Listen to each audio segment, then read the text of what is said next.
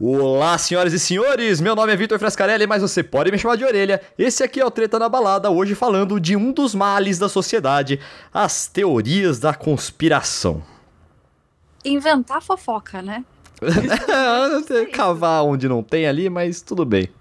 É, inventar um pouquinho mais macabro, né? Oi, gente, eu sou a Carol Matos e a gente veio aqui realmente ficar fazendo um pouquinho, levar a fofoca um pouquinho acima. Eu adorei essa definição. É outro patamar. Então aproveita aí, senhor Marcelo Montanha, nosso convidado de hoje, se apresente. Fala galera, eu sou 80, eu sou reptiliano, tô aqui na Terra mais ou menos 30 anos. É um prazer estar aqui dando essa entrevista pro History Channel. Caçador de mistérios. Obrigado por me convidarem. É a segunda vez que o 80 vem aqui no Treta na Balada. E agora você já é o nosso comentarista de coisas nonsense, né, 80? Você já veio falar de signos. Gostei do cargo, fui promovido. Coisas nonsense nada, né? Porque a pessoa que mais entende de signo aqui é o que diz que não acredita. Exatamente. Não, a pessoa que mais entende de signo aqui é o 80, a gente convidou ele pro episódio Signos, que você pode escutar aí no Spotify, no iTunes, seja onde você estiver. Mas agora... a gente não tem nenhum tipo de impedimento na nossa vida por causa de signo, já o senhor, não é mesmo? Não, é um negócio que eu não pego peixes só por precaução. É só por precaução, não tô brincando. Veja bem, né? Porque 80 não temos isso de frescura na vida. Exato. Inclusive, eu gostei que vocês me mencionaram meu nome nos últimos episódios, né? De pessoas que irritam a orelha com facilidade. Eu tenho uma teoria de que hoje eu não fui chamado pra isso, mas é isso que vai acontecer em algum momento do episódio. Assim. Ai, tô torcendo pra isso, inclusive. Mas, ó, 80, eu te defendi todas as vezes. Eu vi. Só pra deixar claro, gente. Cara. Bom, pra quem não entendeu, escute os episódios anteriores, você vai entender que eu sou uma pessoa muito calma, mas o 80, ele deliberadamente fala coisas pra me irritar. Fala e faz coisas pra me irritar, e ele consegue, ele entende. A gente é amigo há muito tempo, então ele sabe como fazer isso muito bem. É o perito na arte, realmente. E também o 80... Obrigado.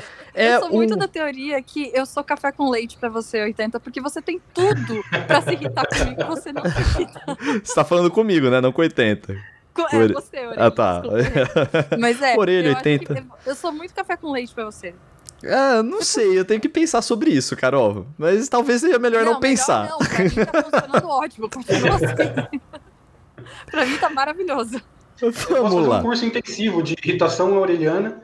Não, eu prefiro assim. Irritação auricular.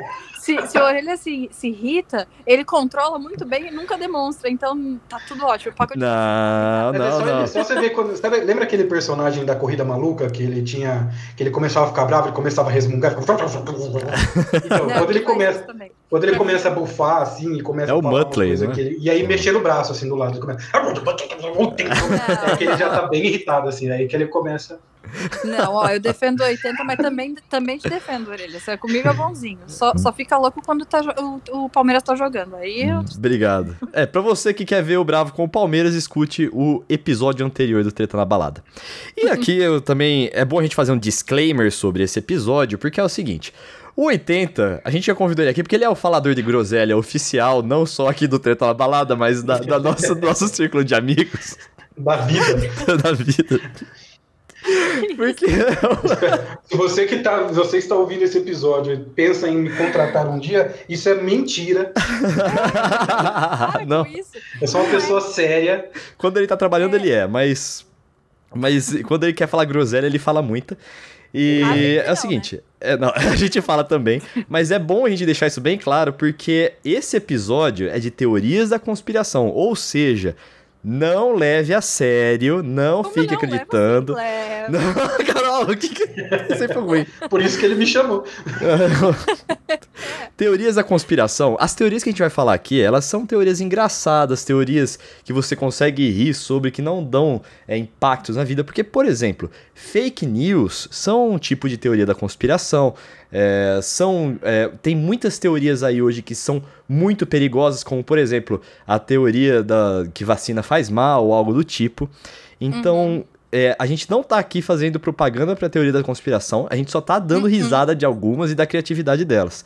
Então tome muito cuidado. Eu acho muito legal de teoria da conspiração, porque assim, tem muita coisa absurda, mas o legal quando a gente escuta uma teoria da conspiração é a gente forçar pra acreditar que é possível, porque essa é a graça. Mas é lógico que no fim das contas a gente não vai sair acreditando que, por exemplo, sei lá, Avril Lavigne morreu, sabe? Não. Exatamente. E foi substituído. Mas é legal quando você tá lendo ou escutando sobre, você ficar imaginando a possibilidade disso ser verdade. E pra teoria da conspiração... Essa é a graça do negócio. Sim. Agora, se você levar a sério, aí é outra história, né? Vou só deixar bem claro aqui a definição de teoria da conspiração. Teoria da conspiração é a junção de vários pontos e fatos isolados... A junção de teoria com conspiração. É. Fatos... Não é? E conectando eles através de uma linha que não é apurada... É, não tem uma investigação certa, não tem um respaldo científico, não tem um processo para chegar naquela conclusão. Então é por isso que a gente chama de teoria da conspiração. Então elas não são reais, tá bom? Basicamente é aquele seu amiguinho louco que fica imaginando que todo mundo tá falando dele, mas na verdade ele não, ninguém tá nem aí pra ele. É feito, tipo, exatamente. Feito esse disclaimer aqui, nós vamos começar a nossa discussão, a nossa contação de histórias e comentários sobre teorias da conspiração, logo após o Plantão Treta na Balada. Pronto.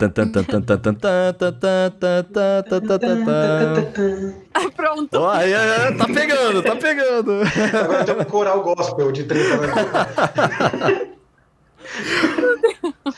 Vamos lá. Ó, eu queria... Vamos começar, eu já tenho o meu tema aqui para o plantão. Só que eu quero perguntar, Carol, nós temos alguma atualização do caso Maíra Cardi e do caso Arthur Aguiar? Olha, não é porque a gente tá falando sobre teoria da conspiração, mas okay. Essa semana eu não tenho nenhuma atualização, gente. Nenhuma. Ai, nossa, Maíra Cardi tá livre do Treta na Balada hoje. Caramba. Do Treta na Balada, sim, mas a gente não sabe o que tá acontecendo lá, né? Porque quando exatamente. As pessoas, sabe quando criança fica quieta demais? Vai vir alguma coisa. Alguma coisa tem. Mas também pode ser que tenha uma atualização e eu tenha falhado com a população brasileira, né? Pra atualizar. Não, mas eu fiquem tranquilos. Eu interesse, pra ser sincero. Vocês aí, ouvintes do Treta na Balada, que querem, nossa, com todo o coração e com toda a angústia do mundo, saber o que tá acontecendo com a Maíra Cardi, continue aqui, que assim que tiver alguma coisa relevante, a gente traz pra vocês. Ou que eu tiver interesse, porque, né, tal falta de interesse que fez não passar querer me atualizar só. Cansou a história, né? Cansou. Vamos lá, então a gente tem agora pro Treta na Balada, pro Plantão Treta na Balada, a Neymar mania que está absolutamente tomando conta da internet recentemente, né, Carol? Com certeza. Inclusive, eu falei hoje pra ele, eu acho que o Neymar seria BFF do Arthur Aguiar, né? Ah, seria. Nossa, com certeza. No linguajar dele, ele seria parça. Isso. O pai tá on, né? Eles iam tá on juntos. É toys. Nossa. Olha, no caso do Arthur Aguiar, realmente ele é pai e tá on, né? Ah, o Neymar também é pai. Mas é o seguinte, o Neymar, ele raspou o moicano, como a gente falou na semana passada, ganhou as quartas de finais da Champions League, foi pra semifinal, ganhou a semifinal com uma grande atuação e agora está na final da Champions League. Pode ser o grande responsável por levar o PSG, o Paris Saint-Germain, o time dele, ao seu primeiro título de Champions League. Nossa, tá parecendo um episódio de podcast de futebol agora, não tá? Não, eu só tô pensando grandes bostas, sabe? Desculpa, gente. E por causa desse rebuliço todo, o Neymar voltou a ficar com muita evidência e muito apoio aqui na internet, principalmente no Twitter, né? A galera tem trocado as fotos aqui na internet, né? A internet é um lugar. Aqui, nós estamos na internet agora. São Paulo. É um bairro de São Paulo, aqui na internet. Não, você não está escutando esse podcast pelo rádio, então é aqui na internet. E aí é o seguinte, muita gente começou a criticar o Neymar pelas coisas que ele faz, que ele é um idiota. Eu não discordo nem um pouco, mas acho divertido, assim, tipo, é uma alegriazinha o Neymar... ele tá dando uma alegriazinha aí pro brasileiro agora, né? Ele é uma figura engraçada até em muitos pontos, é uma figura deprimente em tantos outros. Mas a gente...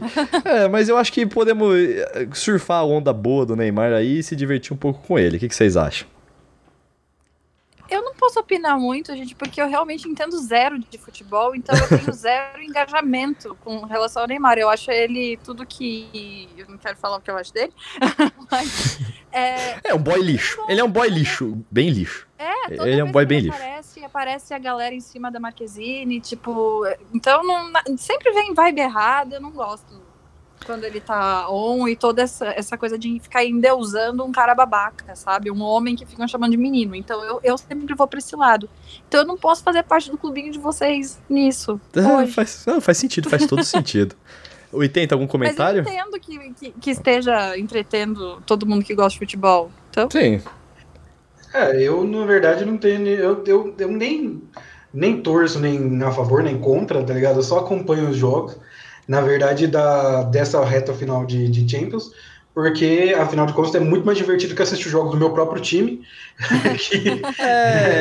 Que eu gosto de futebol mesmo. Eu só acompanho os memes, a zoeira, e assisto os jogos. Assim, meu time tá ganhando, por acaso? O Internacional? Não, tá uma bosta. O Grêmio, Internacional. Né? Internacional. Você é gremista? Nossa. Meu Deus, que gato. Desculpa aí, torcida gremista. O Grêmio tá bem, tá ok. Tá bom, é assim que eu me atualizo sobre futebol, eu pergunto Tá tudo certo com o Grêmio. Eu queria só dar um destaque aqui, pra terminar o assunto Neymar, que o Brasil que deu certo através do Ciro Ramen, Ciro Ramen, agora eu não tô lembrando como é que é o nome dele pronunciado, ele fez uma lista das melhores figuras da pior pra melhor da família Neymar, né? Da Ney Família. Jesus. Em primeiro lugar, ficou o filho dele, Davi Luca, que tava fazendo uma live de Fortnite, e o Neymar solta um filho da puta lá no fundo da casa dele. E aí ele fala assim, ai gente, não liga pro meu pai não, que ele é um idiota, ele só fala besteira. Sensacional. Foi incrível que ele fica falando esse tipo de coisa na frente de criança mesmo. Mano, deu uma lição de moral no cara. Ai, cara. Incrível. Não, Davi Luca, poxa, grande abraço aí pro filho do Neymar, grande filho do Neymar. E também pro padrasto do Neymar, espero que ele esteja mais calmo, né? Faz tempo que a gente não fala dele. Ele tava fazendo umas publis aí no Instagram, aí começaram a polemizar, porque ele tava fazendo sorteio, né? Tava nessas polêmicas de sorteio e tal. Aí ele foi se justificar, ficou sei lá quantos minutos da vida dele. Ai, blogueirinhos. Nossa, mas não deu muito certo. Acabava, você não ia aguentar, acho que você ia ficar com vergonha de assistir. Ah, não, eu não assisto, eu só gosto de ler as manchetes. As manchetes eu acho engraçadas. Mas é o seu ídolo, né? Tem que ajudar não, o seu ídolo. Uma manchete como... Padrasto do Neymar é fotografado de sunga branca, como que eu posso ignorar isso? Verdade, tá ligado? Não dá pra ignorar isso. É maravilhoso ler esse tipo de coisa, então, poxa, que venham outras. Ok. Vamos lá. Não tá ligado, 80, esse aqui, ele, até surgirem as coisas mais controversas do padrasto do Neymar, esse aqui era fã. Não, era tipo, vamos torná-lo famoso, com o nosso super poder de transformar o famoso, né? O alpinista... Eu acompanho todos os tretas na balada desde o começo, assim, fielmente, sou o primeiro ali a dar play, e eu lembro que toda vez esse indivíduo orelhudo que aqui nos fala, ia lá e falava, eu sou muito fã do padrasto do Neymar. Ele era tanto que me deu Neymar, dó. Meu Deus. Me deu dó da orelha quando o padrasto do Neymar mostrou que ele não era assim tão equilibrado. Assim. Não, é que eu admirava muito a sede dele por ascensão social, sabe? O alpinista social do Everest. Porque noção, né? O alpinista social do Everest tinha que ser respeitado, mas infelizmente ele se estrepou todo. Despencou. Sacanagem, maldade. Exato. Mas cada um cuida da sua vida, né? Exatamente. O importante é ser feliz. Já diria o fofoqueiro, né? Vamos lá. O importante é ter saúde. Tem mais alguma coisa pro plantão treta na balada ou vamos logo pras teorias? O que tem? A fuga maravilhosa que aconteceu a semana passada. Ah, da Annabelle? A boneca Annabelle fugiu do museu, gente. Como assim? Então, eu fui ler sobre isso aí e a gente pode começar a entrar já em teorias da conspiração aqui. Uhum. A Annabelle, ela é considerada uma boneca amaldiçoada porque a dona dela falava que ela ficava mudando de lugar sozinha. Tinha comportamento estranho. Não que ela matou alguém ou alguma coisa do tipo. Mas aí ela falou... Ah, tá, pra mudar de lugar sozinha é super de boa, né? É, não, mas... Ela não pegou nenhuma faca e enfiou em alguém, sei lá. Eu nunca assisti os filmes da Annabelle e eu não gosto de filme de terror. Eu também não. Então é o seguinte, quando essa menina alegava isso, né? Aí ligaram para uns irmãos lá que investigavam coisas sobrenaturais. Os irmãos foram lá, recolheram a boneca e colocaram no museu lá deles de coisas bizarras e amaldiçoadas. Prenderam o capeta para deixar ele mais irritado ainda. Isso. Aí... saiu a notícia de que a Annabelle, a boneca Annabelle, tinha fugido de lá, tinha simplesmente sumido do lugar dela. Só que, gente, isso é fake news. Eu sei que é uma... Oi? Jura? É, então. Jura que é fake news? Não, tem gente que... dá uma volta. Imagens da Annabelle fugindo, né? Num carro de óculos escuros. É. Pô, sacanagem, eu acho que a Annabelle é um Toy Story mal compreendido, assim, né? Pode ser muito... Pode ser, só que quando chega um religioso não se manifesta, é diferente. Cadê o Cid pra explodir ela nessas horas, né, mano? Nossa, mano, mas maravilhoso. Eu acho incrível isso. O hashtag a boneca de fato saiu. Velho, se fizeram um museu e estão monetizando em cima, duvidem, sabe? Começa a quando velho, você achar que alguma coisa comecei... é verdade ou mentira. Eu comecei a duvidar, porque eu tenho o Telecine aqui, o Telecine Play, e aí agora... Oi? Que é? Começa a duvidar porque boneca não foge. Não, tipo, ó, vamos lá.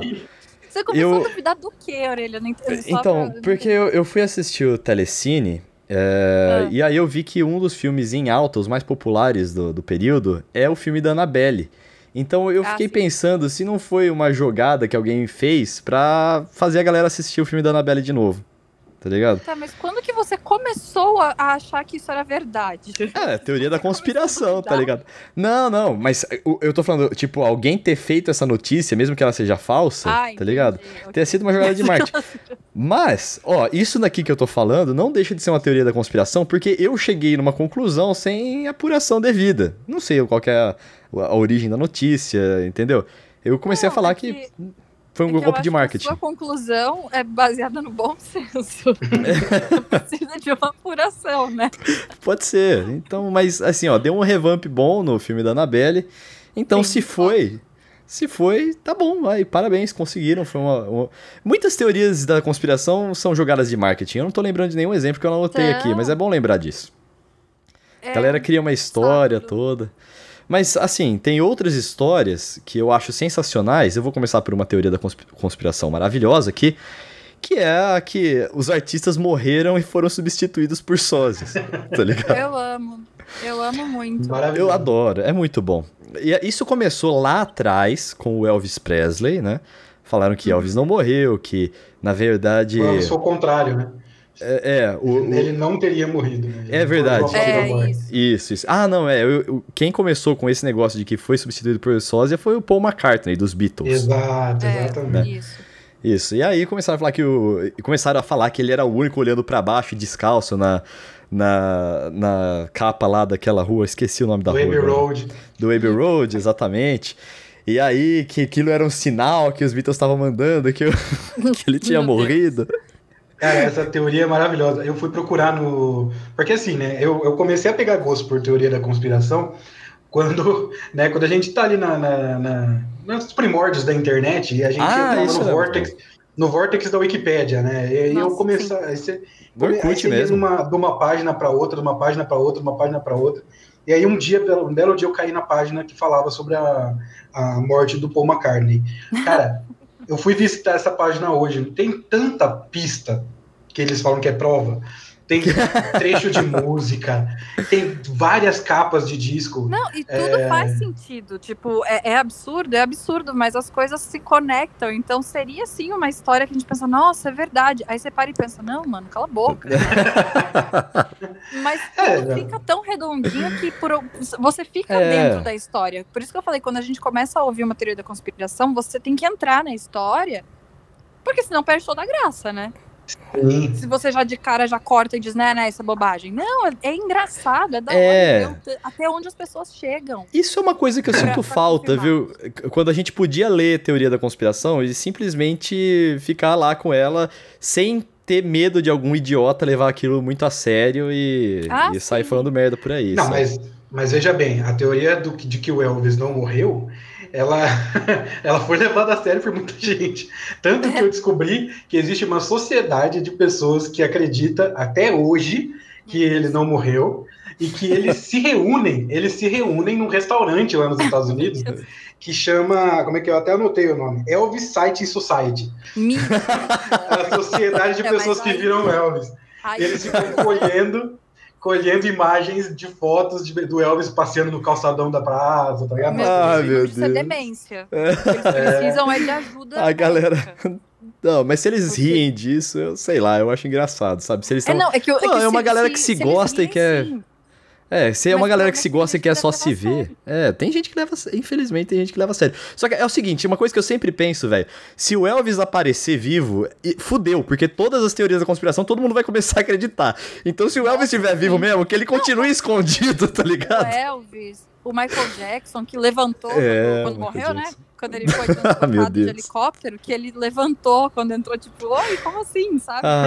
Eu já vi a cena mil vezes e eu não sei se eu tenho problema de visão, eu não consigo ver ele levantar como as pessoas falam. Não, a galera vê o que quiser também. Levantar.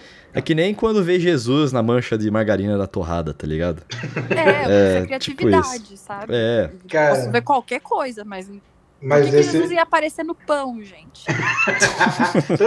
Tanto lugar pra ele aparecer, né? Ele vai aparecer na sua torrada. Essas teorias de fantasma e coisa assim, porque mexeu um copo. Gente, o fantasma veio pra cá pra mexer um copo? Era isso que tinha que fazer pra mostrar? Pelo amor de Deus. E também tem... Pode falar aí, tenta. Não, eu ia falar, mas essa história do Elvis Sighting Society... me lembra muito uma história que aí é mais restrito, assim, é uma teoria da conspiraçãozinha, na verdade, que é a teoria da conspiração regional, assim, de Botucatu ser a terra do Saci, né? Quem não sabe, eu sou de Botucatu, e aí Botucatu tem Botucatu é a sede isso eu tô falando é sério, é a sede da Associação Nacional dos Criadores de Saci.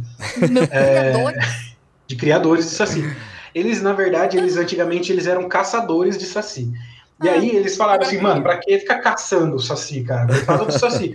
Aí eles resolveram, aí tipo, pô, o saci tá lá em extinção, tá ligado? Você não vê mais tanto... Você não vê mais tanto cavalo com crina trançada, essas coisas. Então eles estão em extinção, eles resolveram preservar o saci e criar saci. Então aqui em Botucatu tem lugar, tinha o festival do saci. Aqui não tem anão de jardim, tem saci de jardim. E eu tô falando a verdade, né? Real. O pior é que eu acredito. Mas... Em nenhum momento eu desconfio disso. E um dia eu achei um estudo saciológico da predominância de sacis de pé esquerdo sobre os de pé direito. Na internet. Tem essa. Eu juro que eu vi esse. Meu Deus, pode ser. É o seguinte, sobre a sociedade do saci, dos criadores de saci, eu conheço um deles, foi o meu professor de química, e não é... Eu acredito que tenha lá dentro da sociedade uns caras realmente meio nóias, assim, né? Mas é uma coisa muito mais em homenagem à cultura brasileira e tudo mais, sabe? Tipo, os caras... eu sou criador de saci pra preservar aí a cultura brasileira, o folclore brasileiro. Então, tipo, tem muita gente que vai nisso porque é gostoso, sabe? Tipo, eles gostam de almoçar juntos e é isso. Não, mas eu vi uma história falando sobre um caso que um saci tinha matado alguém. Eu não lembro exatamente da história que agora você falou. E aí falaram, né? Mas ninguém presenciou. Só quem foi assassinado que viu. Bom, e ele voltou. Mas isso daí é fake news, porque o saci não mata ninguém, cara. Ele é maior legal, maior gente boa. Ele só é travesso. Então. É isso que é fake news, né? É, moleque travesso. É. Isso aí mesmo. Mas aí, tipo, quem que viu? Ninguém. Então, olha, sobre isso. Um saci, cara. Tem um assassino à solta, gente. Vai atrás do assassino, velho. Então, assassino à solta. Meu Deus. Nossa. Do céu. Ok. Nossa. Ok, vamos para a próxima. Sobre terem visto... Obrigado pela sua participação. Obrigado. Foi muito bom.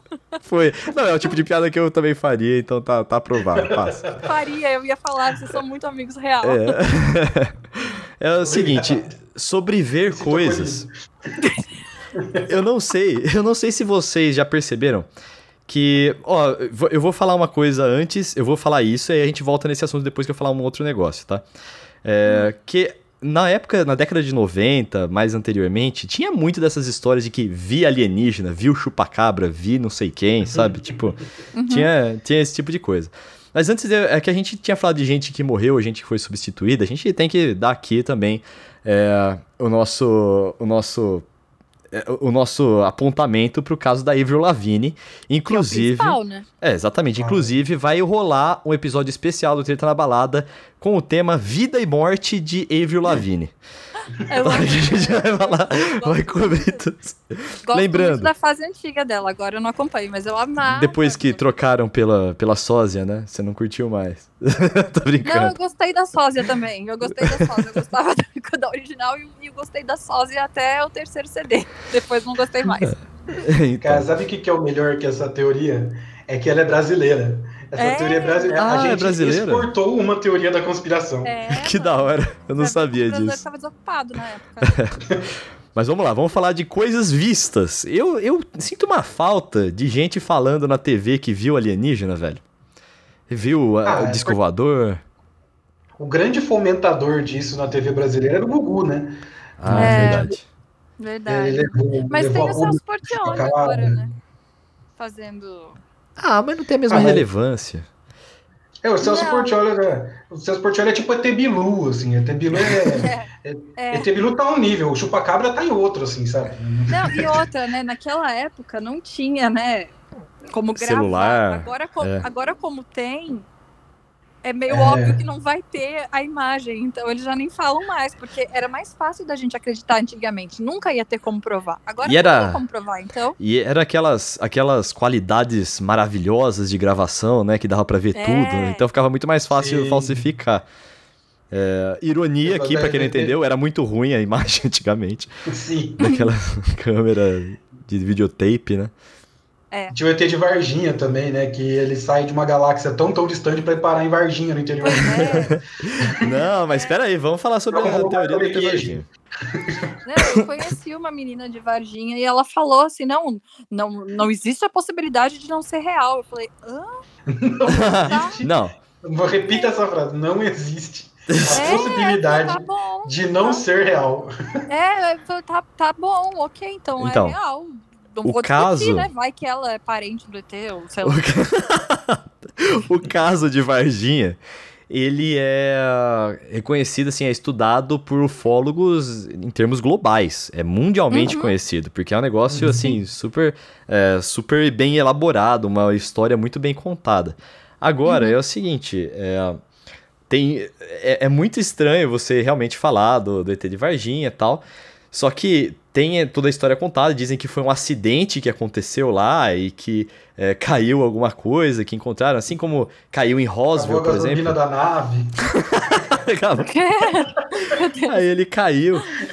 E aí as meninas... Aí, tipo... Só que não é só isso. A galera falou lá, teve o caso. Só que aí todo mundo viu o ET de Varginha. Todo final de semana tinha no Fantástico uma véia falando que o ET de Varginha tava na casa dela. Tá ligado? Foi tomar café, ué. Então, precisava de um chazinho lá, da velhinha. A hospitalidade mineira, né? Por que ele vai cair em São Paulo? Vai fazer o quê lá? Eu vou tomar chá com bolo. Mano. Não, e eu ia... Tipo, quando eu era criança, velho, tinha uns amigos do meu pai, né? Que eles... contava umas histórias, tipo, não, porque teve um dia que eu fui e vi no meio do canavial, vi um disco voador, não sei o que, tipo, mano, tinha muita história dessa, que hoje ninguém compra mais, porque faz, você filmou, você tirou foto, né, que tem o celular ali no bolso, realmente, então sumiram um pouco, mas...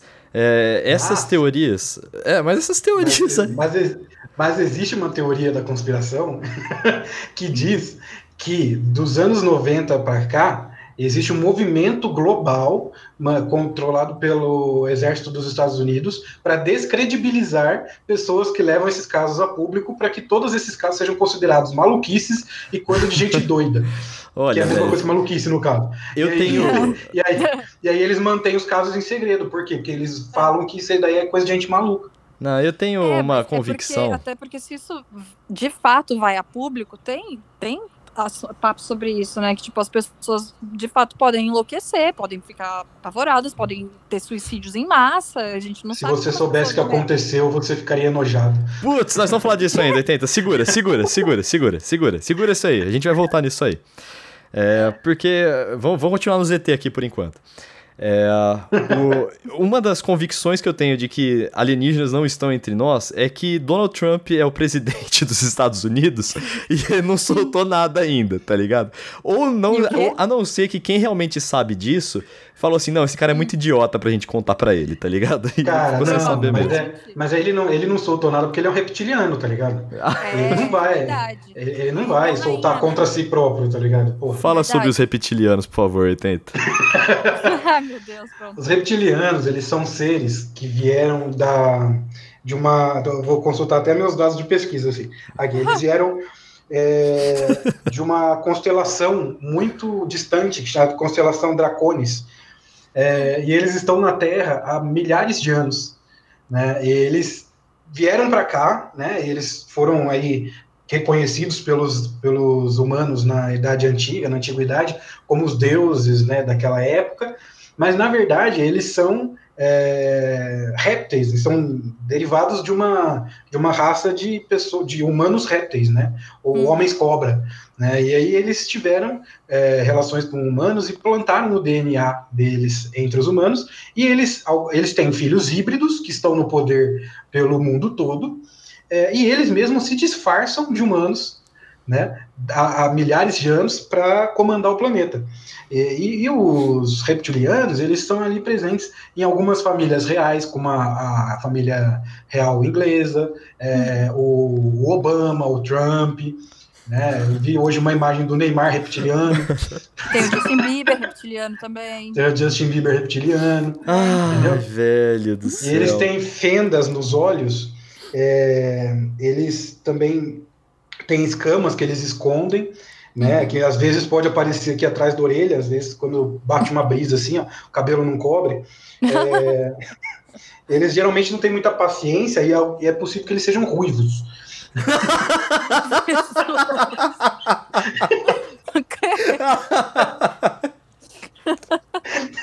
Por quê? Por quê? Não sei, cara. Meu Deus. Velho, você tocou num ponto aí que é aquela teoria da conspiração de que alienígenas vieram aqui no passado e construíram as pirâmides, né? Deram tecnologia pros maias, pros egípcios e tudo mais. E tem um livro que chama Eram os Deuses Astronautas, né? Que é escrito por Erich von Däniken. Ele é uma pergunta, eram os deuses astronautas? E é um livro muito interessante, porque ele é um livro de perguntas. Ele tem todas as vezes que ele fala alguma coisa e coloca um ponto de interrogação no final. Como que isso foi feito? É um livro, assim, de entretenimento e que você consegue levar a sério, porque ele realmente faz muitas perguntas. Então, se você assiste... Traz resposta? Não. É um grande vestibular. Não, é um grande vestibular. E aí, a partir desse livro, fizeram a série Alienígenas do Passado, que fez um grande sucesso. E eu vou te falar que a primeira temporada é realmente muito boa. Maravilhosa, tá? Aquela série. E o melhor de tudo é a narração do History Channel, aquela voz apocalíptica. Você pode estar narrando uma receita de bolo, que você vai achar que é o bolo do apocalipse. Não, e eu gosto de quando... E aí tem o... O cara lá, o George Tsoukalos, né? Que ficou mais famoso, que aquele cara descabelado lá. Que, velho... Aliens. Qual que é a explicação pra eles terem aprendido a ferver a água antes de beber? Aliens, velho. Aliens, não pode ser outra coisa, tá ligado? É impossível que seja outra coisa. Com certeza. E aí... O melhor é que eles falam que as pirâmides, as pirâmides maias, incas, Stonehenge, foi tudo criado por aliens do passado. Porra, em Stonehenge faltou orçamento, né? Porque porra, as pirâmides são tudo um negócio mais bonito, assim, arquitetura, pá. Aí Stonehenge levaram um pedreiro lá sem arquiteto, tá ligado? O cara botou umas pedras ali. E botou em círculo e falou, bonito, ficou legal. Gente, e é o seguinte, e quando você fala assim, ah, mas como é que construíram? Ninguém sabe como. Ninguém sabe como, porque ninguém tava lá pra fazer isso. Mas existem muitas teorias de como aquilo tudo foi construído. Então é só você escolher uma. Não precisa ser alienígenas, tá ligado? Lógico. Inclusive tem alguns vídeos até que mostram como poderia ser feito algumas coisas, né? Então, tipo... Sim. Se pesquisar bem a fundo, dá pra ver que talvez tenha sido uma pessoa. E não só talvez, mas como tem... Realmente tem algumas coisas bem comprovadas. Que, como é que eles cortavam as pedras tão perfeitamente? Tem lá escrito, tem lá feito. Como é que eles... Sim, tem tudo, disso tá ligado? Eu falando. Eu fui um vídeo essa semana mostrando uma pedra ficando perfeita. Sim, é aquela que ele coloca uns pregos e fica martelando os pregos até ela... Isso. Eu vi essa aí também. E aí, é o seguinte, você que assistiu Alienígenas do Passado, tem muita coisa legal de ver lá, muita coisa interessante, mas assiste só a primeira temporada, porque depois vira uma várzea, velho. Uma várzea, assim, que eu vou falar. Inacreditável. Eles viram que fez sucesso, tinha que fazer mais episódio. Eles começaram a tirar Alien de Tucu, tá ligado? Quem inventou o cavaquinho? A Aliens. Tipo, umas coisas assim, tá ligado? Mas a primeira temporada é um grande entretenimento, é muito legal de ver, faz você... É legal, assiste lá. Mas legal, vocês acham que Alien não existe? Cara, é o seguinte, aliens existem, isso eu tenho certeza absoluta. Que eles estão entre nós ou já estiveram entre nós, eu tenho sérias dúvidas. Também, sim, mas você tem dúvidas, no caso, você não é do time eu não acredito de jeito nenhum. Putz, ou você é do time, não, eu não tenho dúvidas, mas assim, como eu não tenho evidências, eu cago pra isso, sabe, sobre eles estarem entre nós. Agora, tem as estatísticas, né, sobre o tamanho do universo, quantas estrelas tem, quantos planetas tem cada estrela, e que é impossível, praticamente impossível da gente ter, não ter nenhuma outra forma de vida em outros planetas. Quem garante que eu não sou um ET e eu não sei disso, porque a minha missão na Terra era só me infiltrar e viver como uma. Ai, Carol, você se fode demais pra ser um ET, Carol. Você só toma no cu. Se você for um ET, você tá fazendo muito errado isso, Carol. A missão deu errado, né? O ser humano vai ser tão tonto, sabe? Como ele consegue? Mas, meu, é só você olhar no espelho. Se seu olho virar uma fenda, pode ser que você seja uma reptiliana. Eu não sei, mas, gente, a minha pupila é bem diferente, viu? Mas esse negócio aí que você perguntou, Carol, tem uma teoria, e aí não da conspiração, uma teoria científica mesmo, que é a teoria do grande filtro, né? Tipo, alguns cientistas que eles fizeram... Um cara, ele fez uma fórmula gigantesca, assim, matemática mesmo, sobre todas as possíveis variáveis que devem existir num planeta para que ele abrigue vida, né? E quando a gente fala de ET, né, tipo, uma bactéria morando na puta que pariu de uma outra galáxia, é um ET, tá ligado? Tipo, micróbios. É um extraterrestre. E aí, essa teoria, ela fala assim, putz, ele tem que estar numa zona habitável, circulando uma estrela de tamanho relativamente grande, né, que tenha atmosfera, que tenha moléculas de carbono e tudo mais. E aí tem pra vida do tipo que a gente conhece, porque pode existir um outro modelo de vida. A gente conhece vida baseada em carbono, mas pode existir vida baseada em mercúrio em algum lugar que a gente não faça ideia de que existe. Né? E aí eles têm todas essas variáveis, e o último item da variável é para saber de por que a gente não teve contato com essa vida extraterrestre, que é o grande filtro que eles chamam, né? O filtro pode ser que essa vida não tenha se desenvolvido suficientemente até o ponto dela sair do próprio sistema, por exemplo, da gente, o ser humano não consegue sair do sistema solar tão rápido a ponto de chegar e conhecer outro ser de outro planeta. Talvez isso nem seja possível, inclusive. Talvez não seja possível. Talvez eles saíram, mas não conseguiram chegar aqui ainda. Talvez eles tenham entrado em guerra antes de conseguir sair, e aí eles foram exterminados. Ou talvez... eles chegaram aqui, não quiseram falar com a gente e foram embora. Sim, isso aqui é uma oportunidade. Tem aquela coisa, você com o Brasil da vida. Você pararia pra trocar ideia com formiga, tá ligado? Não, então eles cagaram pra gente, tá ligado? Eles podem ter vindo aqui na época dos dinossauros, tá ligado? Na verdade, a gente é um grande The Sims e não sabe. Tem alienígenas cuidando. Essa é uma grande...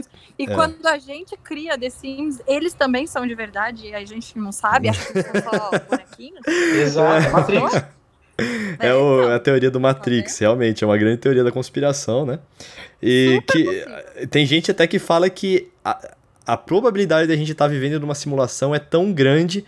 Porque a gente já está conseguindo criar mundos simulados. Então, se a gente está criando... Então, pode ser que a gente tenha sido... Mano, é uma coisa muito louca também. Sim, assim, é uma brisa isso daí. Não, cara, vamos ver até onde um ser humano aguenta só tomar... tipo isso aí. Agora, então tem isso aí, tipo...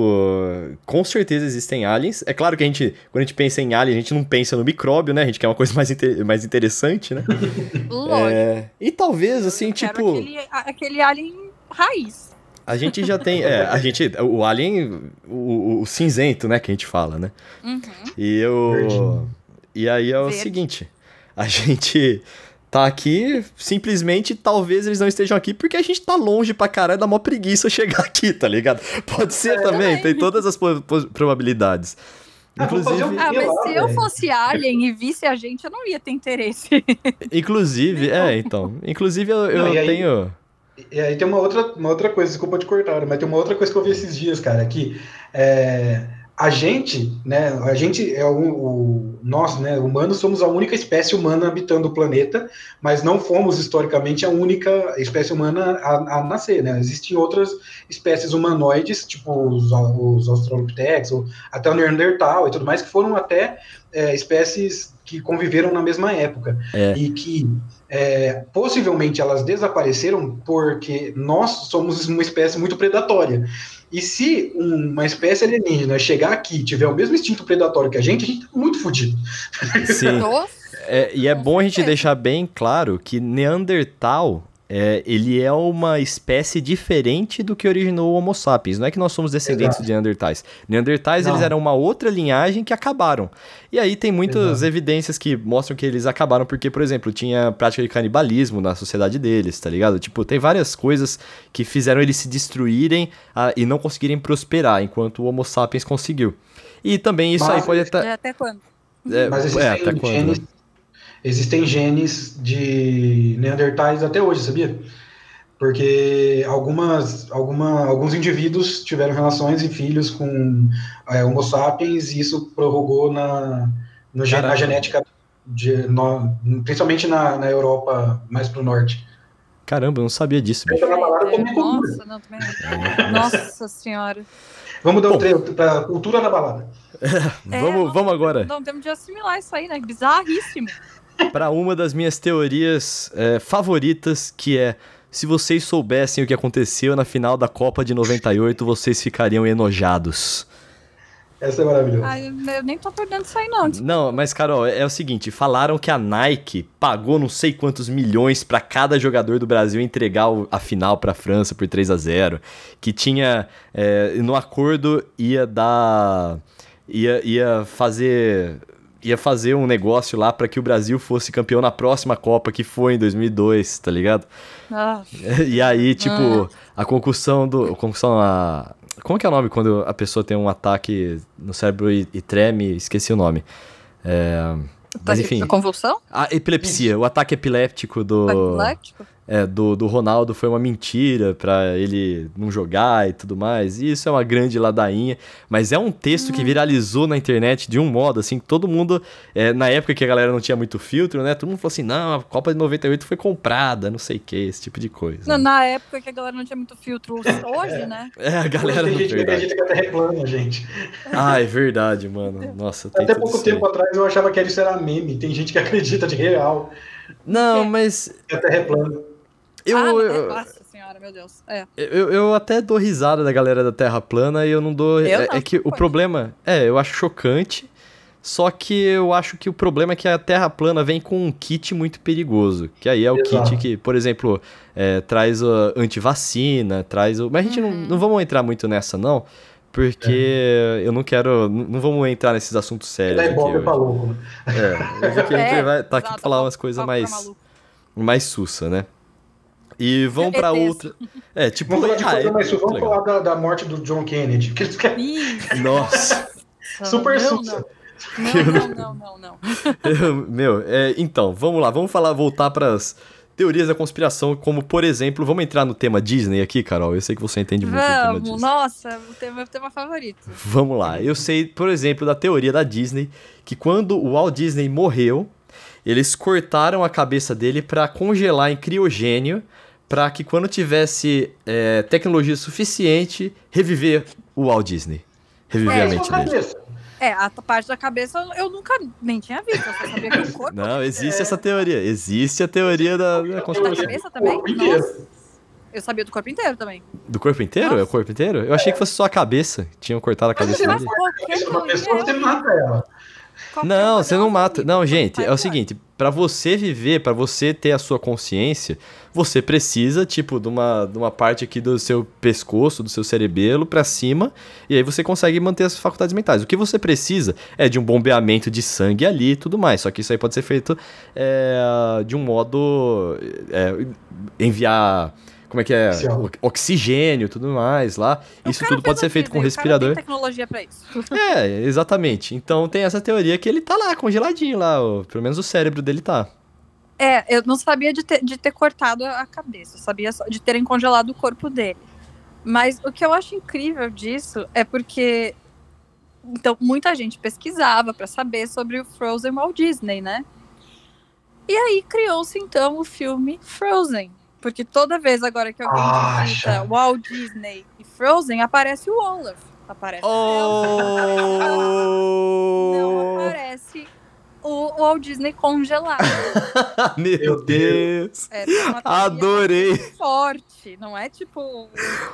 A galera de fato fala isso. Não, mas faz todo sentido. Porque o filme poderia chamar qualquer outra coisa. Não só Frozen, né? Caramba, cara! Nossa, faz todo sentido. Eu acredito nessa teoria da conspiração. Tem a teoria tem uma teoria de que fala que a princesa do Frozen vai casar com a Bela adormecida. Que vai largar o príncipe. Essa teoria. O que tem a ver o príncipe com a história de ser trocado, gente? Meu Deus do céu. Não tem o negócio que o Tarzan é irmão das minas lá do Frozen também? Isso, que ele é irmão mais novo das meninas, né? Porque os pais das duas, eles entram num navio porque eles têm que ir pra algum lugar e aí eles não voltam mais. Mas o filme não mostra que eles de fato foram encontrados e estavam mortos, né? Aham. E aí mostra depois... Aliás, o Tarzan veio antes de Frozen, né? Sim. Mas aí a história vai casando, porque mostra os dois desbravadores que estão na ilha, e tem um bebezinho lá, aí depois sim os pais morrem. E o fenótipo deles é parecido, né, que é desenhado lá. E tem também que o mundo da Frozen acontece no mesmo mundo da Rapunzel. Porque essa daí é real. Ela aparece no filme, né, ela aparece se ela aparece no filme, beleza. Da Elsa. Sim. O que não quer dizer que fosse, porque afinal de contas, né, é lógico que a Disney reaproveita os desenhos, mas nesse caso, né, a gente acredita que seja proposital mesmo. Né? Eu até acho que a teoria da Pixar, por exemplo, que o 80 vai apresentar pra gente daqui a pouco, ela faz muito sentido porque tem muitos elementos que são compartilhados dentre os filmes. Então... pô, se tem, se aparece lá um negócio, aparece um carro do Pizza Planet, sim, ok, é no mesmo universo, sabe? Sim. Não, aparece, tem vários. Mas... A galera fala também que o navio, que quando no Pequena Sereia tem um navio afundado lá também, né? E falam, sim, que é o navio dos pais da Elsa e da Anna. Da Elsa, é. Não, tem também uma que eu acho péssima, que é... Aí não é não é bonitinho, né? Que é falarem que a Branca de Neve, na verdade, morreu. Quando o príncipe acorda ela, na verdade, é um anjo da morte que tá levando ela embora, porque ela se perde da noite. Meu Deus! A galera... Ela fala adeus, né? Ela não... Por que ela tá se despedindo? Ela não poderia visitar os anões? Sabe? Qual o problema? Peraí, eu não sei. Agora, eu preciso saber também o que é na história original dos Irmãos Grimm, que eu não conheço. Ah, é mais pesado ainda. Foi baseado nisso. A gente não sabe exatamente o que o Walt Disney tava querendo passar com a história dele, né? Que ele se baseou. E a outra é a do... que seria um anjo da morte também, o Peter Pan. Porque nossa, que terrível. Porque as crianças, elas chegam numa determinada idade e elas são levadas pra Terra do Nunca e nunca mais voltam e nem crescem, né? E a Disney, ela patrocina todos os direitos do Peter Pan são de um instituto de câncer infantil, e o dinheiro todo vai pra esse instituto de crianças que estão ali como última passagem, né? Isso é teoria da conspiração ou isso é confirmado? Isso é verdade. Não que o Peter Pan é um anjo da morte. Não que ele seja um anjo da morte. Mas que o dinheiro da Disney vai pra esse instituto de câncer infantil, sim. Mas é que nem a história da Caverna do Dragão, né? Que eles, na realidade, estão mortos porque eles sofreram um acidente na montanha-russa. E todo aquele período que eles estão lá, eles estão circulando, tentando fugir, né, daquela terra estranha onde eles estão, e eles nunca conseguem voltar para o parque, porque na verdade eles estão mortos, ou eles estão em coma. Tem também o Mestre dos Magos é o filho da puta da história. Mestre dos Magos que nunca deixa. O Mestre dos Magos e o Unicórnio. O Uni também, que não... Toda vez que eles vão sair, o Uni começa a berrar lá e a porra daquele moleque chato volta. Gente... Parece bonitinho, mas é um pouquinho macabrinho, né? Agora, tem uma outra coisa que também é macabra, que no Tarzan, desenho da Disney, tem ela, quando a Jane chega e encontra eles, ela tem uma hora que ela serve chá pra eles, né? E as peças de chá, a xícara, o bule, são as mesmas do A Bela e a Fera. Sim, também tem isso. Então pode ser que a Jane seja descendente da Bela. E aí ela herdou aquela peça de chá, aquele conjunto de chá, e levou pra África e serviu chá pro Tarzan. Ah, mas isso não é macabro, porque a galera que era... Não é macabro se você cortar o fim do filme da Bela e a Fera e achar que eles estão lá servindo de... Não, mas existe o fim, eles voltam a ser humanos, pô. Aí não é macabro, caramba. Bom, mas dá pra ficar tranquilo. Tá tranquilo, mas... Tá. 80, entra aí na... Assim, teorias que ligam filmes, elas são já bem populares, né? E não acontece só na Disney, acontece também nos filmes do Tarantino, por exemplo, dizendo que a Mia Wallace é a mesma personagem da noiva do Kill Bill, né? Que o Vincent Vega, ele tem um outro irmão lá, que isso é comprovado mesmo, é canônico, né? Os dois têm o mesmo sobrenome. Tem o Big Kahuna Burger, que aparece em 2 filmes, se eu não me engano, mas agora eu não sei se eu estou enganado. Mas também tem a teoria da Pixar, que ela é muito interessante e interliga todos os filmes. O 80 pesquisou um pouco sobre isso. Fala pra gente, 80. Cara, a teoria da Pixar é sensacional. Pra mim é a minha favorita, assim, de teorias da conspiração. Inclusive eu recomendo um canal, posso fazer propaganda de canal alheio? Pode. À vontade. Eu recomendo um canal que é muito bom e tem vários vídeos sobre a teoria da Pixar. Aliás, para cada filme novo que sai da Pixar, ele faz a conexão com a sei que canal que é. Eu sei é o Imaginário. Imaginário. É maravilhoso esse canal, cara. E além de tudo, ele é muito engraçado. E a teoria da Pixar fala que todos os filmes estão não só no mesmo universo, mas interligados. E que o primeiro filme, na ordem cronológica, né, é onde estão as coisas interligadas, né? Que o primeiro filme na ordem cronológica é Valente. E Valente, ele tá... aquela velhinha do Valente, sabe aquela senhorinha? Uhum. É a Bu do Monstros S.A. Ela é a Bu do Monstros S.A., exatamente. Só que ela voltou, tanto que ela tem aquele ursinho que ela chama lá de... Como é que ela chama? Esqueci o nome. Do Monstros S.A., que ela virou amiga dele e tudo mais. Sully. Ela tá... Hã? Sully. Isso, Sully. Ela tá naquela época porque ela tá tentando achar ele, entendeu? Ela tá voltando no tempo e criando portais para tentar encontrar ele em algum lugar. Porque as portas do Monstros S.A. na verdade são portais que mandam os monstros do futuro numa evolução bizarra. Exato. Exato. Pro passado quando tinha criança, para pegar a energia pro futuro que são os Monstros S.A. Exato, e os Monstros S.A. passam num futuro distópico, onde os monstros, na verdade, são humanos e animais geneticamente modificados pela bomba que acontece, pelo cataclisma que acontece um pouco antes de Wall-E, porque todos os seres... é uma loucura. E aquela semente que o Wall-E planta e cresce uma árvore, é a árvore em que moram as formigas de... Vida de inseto. Exatamente.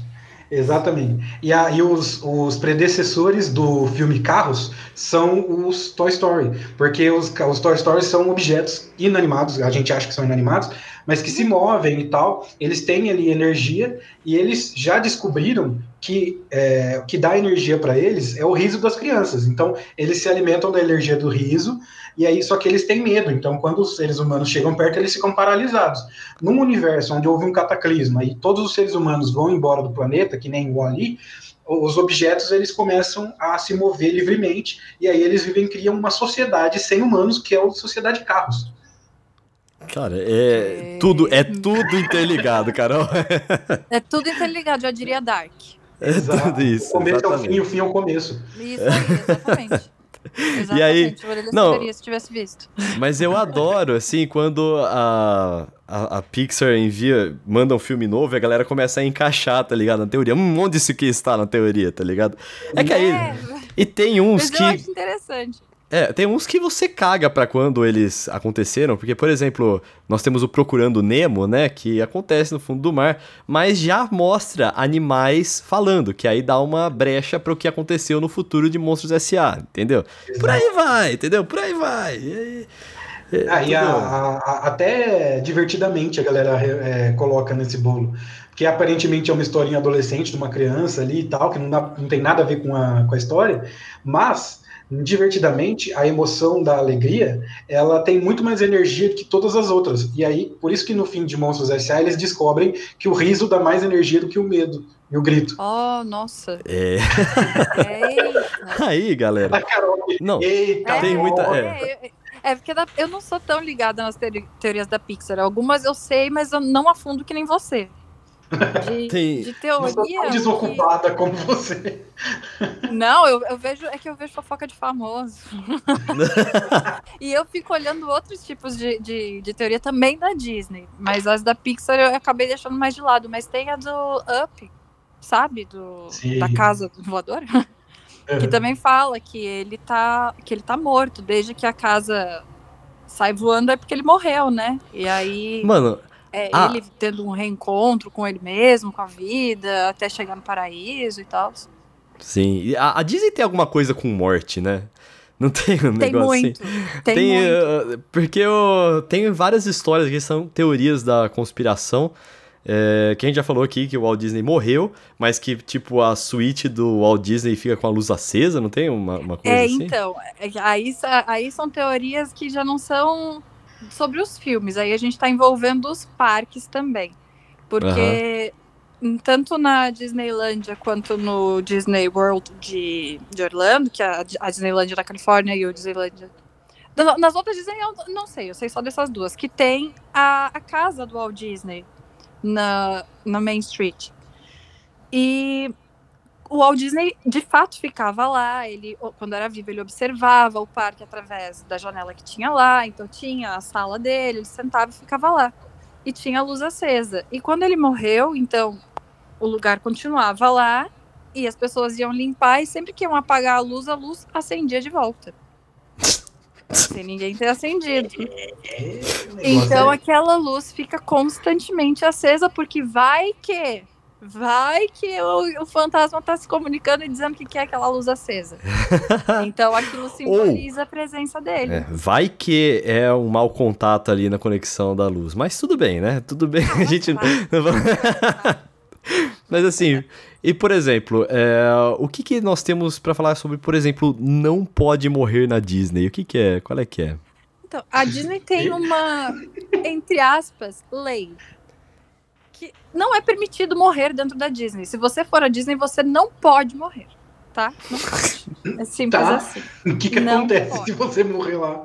Você nunca vai morrer na Disney. Se você morrer na Disney, a Disney vai atrás de você no umbral, te puxa pelo calcanhar, faz você voltar pro corpo e falar que aqui você não vai morrer. Vai morrer na casa do caralho, aqui não. É engraçado, mas, por exemplo, eles não querem de forma alguma associar a Disney à morte.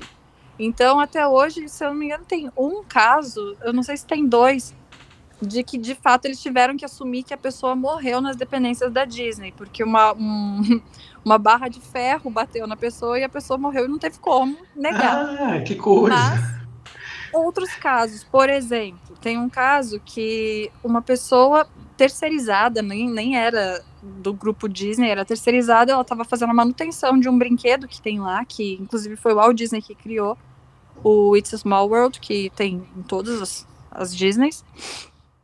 E a pessoa estava fazendo a manutenção, o brinquedo estava desligado, né, os animatrônicos estavam desligados, e a um determinado momento deu algum mau contato, o brinquedo ligou, ele levou um choque, despencou, caiu na água, o barquinho passou por cima da cabeça dele, meu e Deus. A Disney disse que ele morreu no caminho pro hospital. Não na Disney. Não, na Disney, no caminho pro hospital. O cara foi eletrocutado, a cabeça foi esmagada, o cara despencou de sei lá que altura, mas ele só foi morrer fora do parque. Então a Disney não assume as mortes que acontecem lá dentro, ela nega de toda forma, tenta de algum jeito dizer que aquilo não foi culpa da Disney. Teve um caso, tudo isso a Disney não confirma, né? É lógico. Tá. Teve um caso que uma mulher, ela foi em uma montanha-russa, se sentiu mal e eles não viram que quando o brinquedo chegou, ela ainda estava dentro do carrinho e ela foi novamente e ali ela já, de alguma forma, né, foi pro saco. E só que ela não tinha morrido ainda. Quando foi de novo, ela só tinha passado mal mesmo assim. Aí ela foi embora, foi pro hotel, se sentindo muito mal. Quando chegou, depois a família dela voltou pro hotel para encontrar com a mulher estava morta. Quando levaram pro médico, tinham visto que o cérebro foi diminuindo de tamanho por causa de algum impacto que teve dentro da montanha-russa, alguma coisa aconteceu, e o cérebro foi diminuindo. Nossa. Então foi causado por causa do impacto do brinquedo. E aqui, de forma alguma, assume isso e fala que não. Que isso foi alguma anomalia, mas os médicos explicaram que não foi. Foi algum trauma que aconteceu lá dentro. Provavelmente ela teve algum desmaio, foi novamente no brinquedo, aquilo agravou, ela conseguiu sair, mas... Que horror. Tem uma outra morte também, que essa daí é culpa da Disney, né? Aquele pai, né? Que ele vai procurar o filho, aí o filho começa a fugir, porque tava um monte de gente, né? Um monte de aquele movimento e tal. Aí aparece, alguém atar e joga o pai, né, no meio daquele movimento, ele é pisoteado. Aí ele vê, até o filho encontra ele, depois ele faz chorando. Aí o tio dessa criança fala para ele que foi culpa dele, que ele tem que fugir, senão as outras leoas vão achar que foi culpa dele. E ele foge, ele encontra um mamute não... Eu tava escutando isso. Ah, vai se escutando, né? Nossa, eu também. Eu falei assim: peraí, ele tá falando. Não é no parque, mas é nos hotéis, né? Da criança que. A Disney devia ter pensado na morte do Mufasa antes de falar que não queria morte relacionada a ela. Com certeza, né? Não, mas que teve uma criança que um jacaré pegou, né? Num parque também. Mas aí não é teoria. Nossa senhora. É. Sim, a Flórida é um grande pântano, né? Então tem jacarés. E viu? E tem uma teoria também da conspiração que jogam as cinzas das pessoas mortas dentro das atrações. Nossa. Hoje em dia é um pouco mais difícil, mas isso acontecia bastante, principalmente na atração do Piratas do Caribe e na Mansão Mal Assombrada. As pessoas jogavam as cinzas dos seus familiares nesse brinquedo. Oh, meu Deus, que mau gosto, tem uma velho. Certa, sei lá, as pessoas têm um fascínio por isso e era como... E por isso que muitas vezes o brinquedo parava. E aí falavam que era manutenção, mas não é, eles estão recolhendo esse tipo de coisa. Eles estão recolhendo os fantasmas. Ô, Carol, e... para porque tem um padre fazendo exorcismo. Não, sobre exorcismo. Não, porque os brinquedos, eles param muitas vezes, né? Você tá no brinquedo e vem um anúncio que o brinquedo tá temporariamente em manutenção e você fica ali sentadinha no carrinho. Isso acontece com frequência. Não, passa um fantasma do seu lado e fala assim, pô, tava mó divertido aqui. É, vai ter. Viu, falando em fantasma... Os motivos podem ser esses, que ou as pessoas, elas passaram mal, ou alguém morreu de fato e ninguém vai nunca saber, ou as pessoas estão fazendo sexo dentro do brinquedo, e nós também nunca vamos saber. É, gente. Viu, e sobre exorcismo, assim, esse tipo de coisa, é verdade que na mansão lá da Disney tinha um livro do século XIX... de um feiticeiro que colocaram ele lá, mas o livro tava causando problemas? Como é que é? Tava. Tinha esse livro de um feiticeiro do século XIX, gente. E numa das cenas da Mansão Mal Assombrada, da atração, tinha no cenário uma mesa e em cima tinha esse livro, como parte de decoração. Ele não era usado para nada, era só uma decoração. Só que sem motivo aparente, aquela mesa mexia, e o livro sempre caía, aquele livro. E abria em páginas específicas, era meio esquisito. E aí eles resolveram, então, trocar o livro, colocar um outro livro, uma réplica, e nada aconteceu nunca mais. O livro, a mesa parou de mexer, o livro não caiu mais e tudo certo. E também tem o Carousel of Progress, que morreu uma funcionária lá dentro e alegam que até hoje vem ela lá. Isso. Ah, isso tem... Isso é... Escravidão, isso aí chama. Ela não morreu, não. Ela tá lá ainda presa. Alguém ajuda essa mulher! Mas isso é, uma funcionária da Disney morreu na atração. Se eu não me engano, foi esmagada. Eu não tenho certeza. Mas, lógico, ela foi retirada de lá. Mas os funcionários alegam que eles de vez em quando veem ainda o espírito de uma mulher lá, uma imagem de uma mulher. Mas isso vários falam, isso... Isso tem em todo parque. Nossa, todo parque no mundo tem uma dessas. É uma das que mais falam, que é os brinquedos se mexerem quando estão desligados, tipo... Às vezes principalmente do Small World, que na minha opinião é um brinquedo bastante macabro.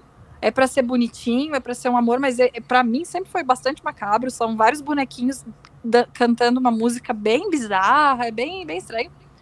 E diz que nesse brinquedo, principalmente, sempre que tem manutenção, alguma coisa estranha acontece.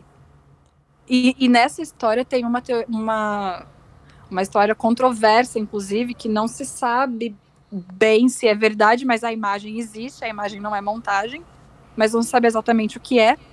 Que lá por meados dos anos 90... os anos 90, quando as pessoas viam as coisas. Os anos 90, né? Lindos anos 90. O brinquedo estava funcionando direito, a atração estava acontecendo, até que tudo parou, os barquinhos pararam, as pessoas foram retiradas do brinquedo, tiveram que sair pela saída de emergência, mas como elas estavam saindo passava no meio da atração, porque afinal de contas, você está indo pela saída de emergência, você vai passar perto dos animatronics, né?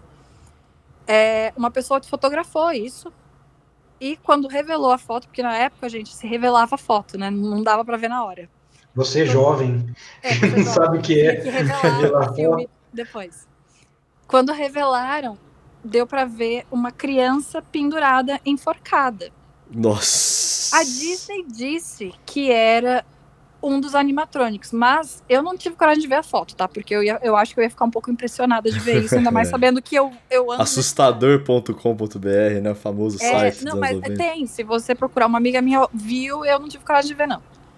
E é uma criança, de fato. Não tem nada a ver com os animatrônicos. Os animatrônicos são bonecos. Você vê que são bonequinhos e era um corpo de criança. Agora, eu só fico pensando como isso seria possível. Em que momento uma criança foi colocada lá no alto Como que isso... Ah, velho, é por isso que a gente tá falando de teorias da conspiração. Inclusive, em Lençóis Paulista, na minha cidade natal, logo depois que o João Paulo morreu, o Daniel foi fazer um show lá e tiraram uma foto do palco. E aí quando revelou, tinha uma sombra do lado do Daniel e falaram que era a sombra do João Paulo, tá ligado? Você gosta de foto aí? Eu de fato não quis ver a foto. A foto é antiga, não era tão fácil fazer montagem como hoje, né? Como hoje seria muito simples. Mas... prefiro acreditar que é um boneco. A Disney se posicionou, ela precisou se posicionar, porque de fato existia. Então eles falaram, é um boneco. Mas isso acompanha a Disney há 300 mil anos, né? Porque desde quando... Cara, no primeiro filme lá Branca de Neve foi o primeiro filme, foi Branca de Neve. Não era um filme de animação. É aquele da Mágico de Oz. O filme do Mágico de Oz, que dizem que na hora que ela tá andando lá, já no finalzinho, no final do filme, dá pra ver ao fundo uma pessoa da produção que tinha se enforcado no estúdio. E aí ela tá no fundo, assim, a sombra dela na árvore do cenário. Ai, que orelha, vocês não estão olhando agora, mas a orelha deu uma olhada pra trás, como se tivesse visto alguma coisa.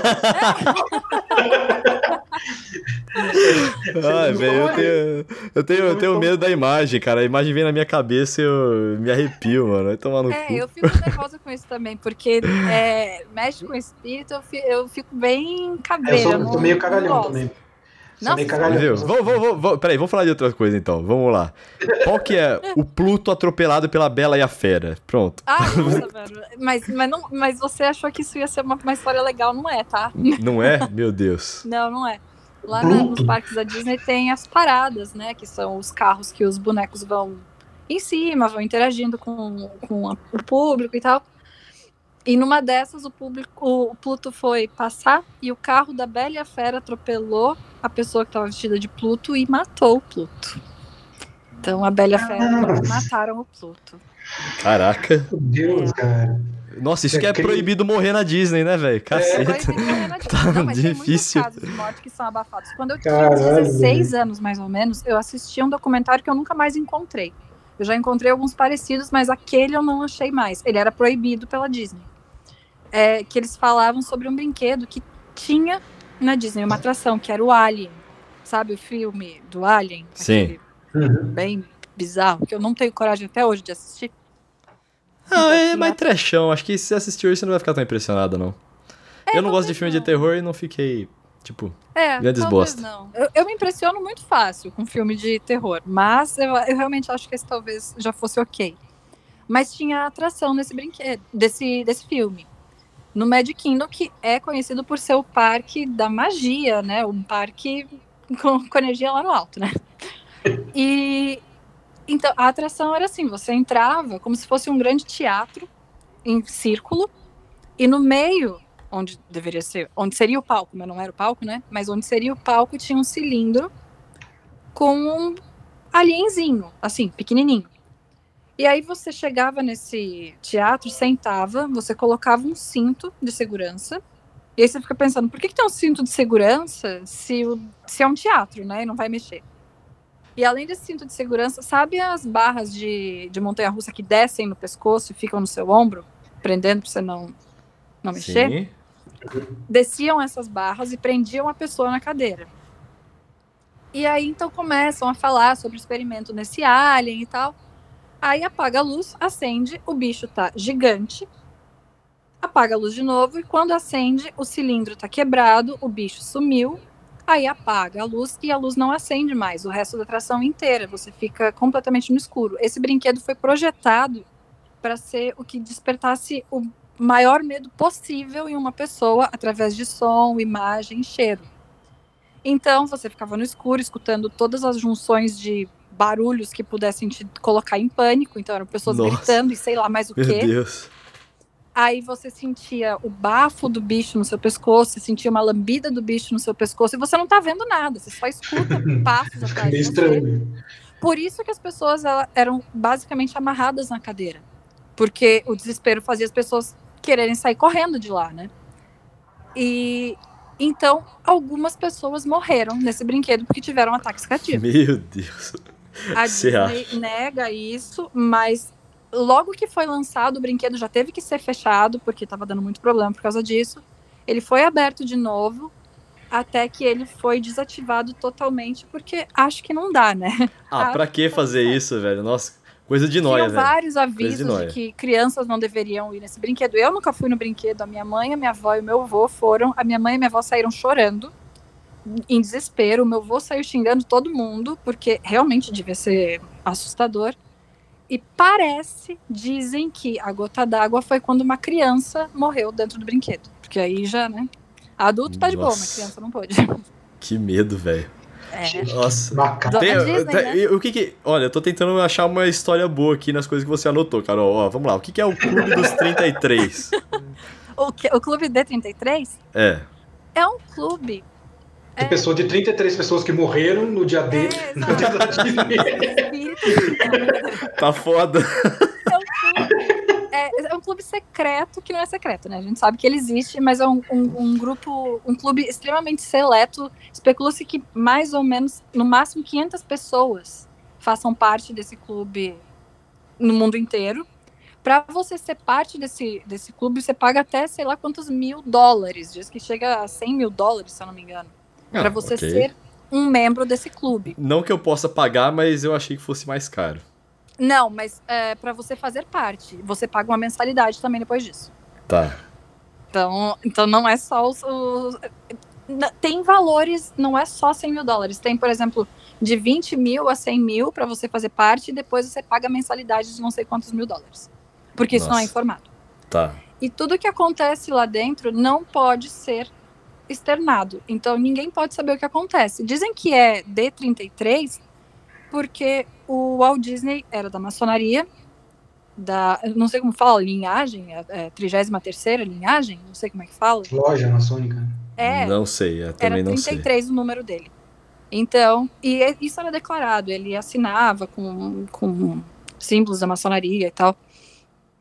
E então, esse clube existe nos parques. Eu já fui várias vezes, eu fui pra Disney, graças a Deus eu tenho essa sorte de falar que eu fui algumas vezes pra lá. Eu nunca vi esse clube, eu nunca encontrei esse clube. Mas eles são secretos, não é pra você encontrar. Mas eles são, a gente não sabe, mas, por exemplo, tem lugares que você pode pesquisar pra saber onde é. Eu não consegui achar, mas eles estão lá. Então tem gente que encontra, tem gente que passa na porta. Tem uma senha para você colocar na porta e aí você, que é o membro, vai entrar. Diz que tem um restaurante lá dentro. Tem algumas imagens, assim, que podem ser mostradas, mas é só aquilo e pronto, acabou. O resto, ninguém sabe o que acontece lá dentro. Mas tem curiosidade? Tem. Tem bastante curiosidade, mas... Porque eu não vi muito benefício nisso aí, cara. Porque é o seguinte, cadê a apresentação PowerPoint pra me fazer pagar a inscrição aí? Pra... Não, mas cadê os benefícios? Alguma coisa cadê o vendedor? Disney, várias setas. Quem que é o corretor? Quem que é o corretor pra fazer? Porque, pô, se o corretor precisa vender pra 500 pessoas, pra um seletíssimo grupo, um negócio de $100 mil, é melhor ele virar corretor imobiliário, velho. Vende várias casas. Eu não sei o que tem lá dentro, vai que a vantagem boa, né? Então, o Érico Rocha, né, que tá vendendo o negócio. Ele é feito para ser super escondido, tanto que a Disney fez uma pesquisa na época com a Kodak para saber o tipo de cor que passaria despercebido, que quem passasse do lado não ia nem se tocar que estava lá. Então, tipo, diz que nem é tão escondido assim, mas é difícil de perceber. Tipo, tá ali no meio de um lugar que é visível, mas você não enxerga o clube. Nossa senhora. E pra encerrar aqui a parte Disney, talvez não encerrar, mas... Não vou encerrar o Disney, porque eu vi aqui Parques Abandonados, eu gosto muito do tema Parques Abandonados, porque são cenários maravilhosos de histórias bizarras. De terror, gente. De terror, totalmente. Tem imagens desses parques e é imagem de filme de terror. A Disney tinha no complexo Disney mesmo, perto de Orlando, tinha era Adventure Island, se eu não me engano. Discovery Island, tá escrito aqui. Discovery Island, isso, Discovery Island. Adventure é no Universal. E esse parque era como se fosse um mini zoológico, mais ou menos, assim, que era para as pessoas aprenderem sobre natureza, animais e tal. Só que era longe, as pessoas tinham que pegar, né, um trenzinho para ir para lá, não era tão bom assim o acesso. E criaram o Animal Kingdom, que é um parque gigante da Disney, que tem a temática de animais, safari, coisa assim. E o Discovery foi perdendo o seu valor e ele simplesmente foi abandonado. Não é que ele foi destruído. Ficou lá, pro tempo destruir. Uhum. Então, hoje, as pessoas tiraram fotos de uma forma indevida, né? Elas não deveriam ter ido lá, mas elas foram fotografar. Então, tem os bichos que eram empalhados, estão lá e, tipo... Nossa. Vai crescer. Dá medo, né? É, dá medo. É bizarro. Bichos empalhados num parque abandonado. Nossa! Pô, falando de bichos... A Annabelle fugindo. A Annabelle fugiu porque ela tava com medo disso aí. Bizarro. E tem um outro parque, que era um parque aquático da Disney, que ele não era muito grande. Ele tinha uma parte que era de piscina natural e outra parte que era de piscina artificial. E teve um verão que apareceu uma ameba dentro da água e ela, basicamente comia o seu cérebro. Ah, que bom! É. E basicamente... Não, mas isso existe. Morreu. Isso existe. Existe uma bactéria que entra que você entra na sua orelha e come seu cérebro. Isso existe, tá ligado? Isso aí. E então muita gente morreu. Então, acredita que isso foi um sério problema pra Disney, né? Porque como que vai fazer? E aí eles fecharam o parque, alegando que era época de inverno e tal. O que não é verdade, afinal de contas, até no inverno lá... Calma, a gente tá falando de teorias da conspiração. É teorias da conspiração.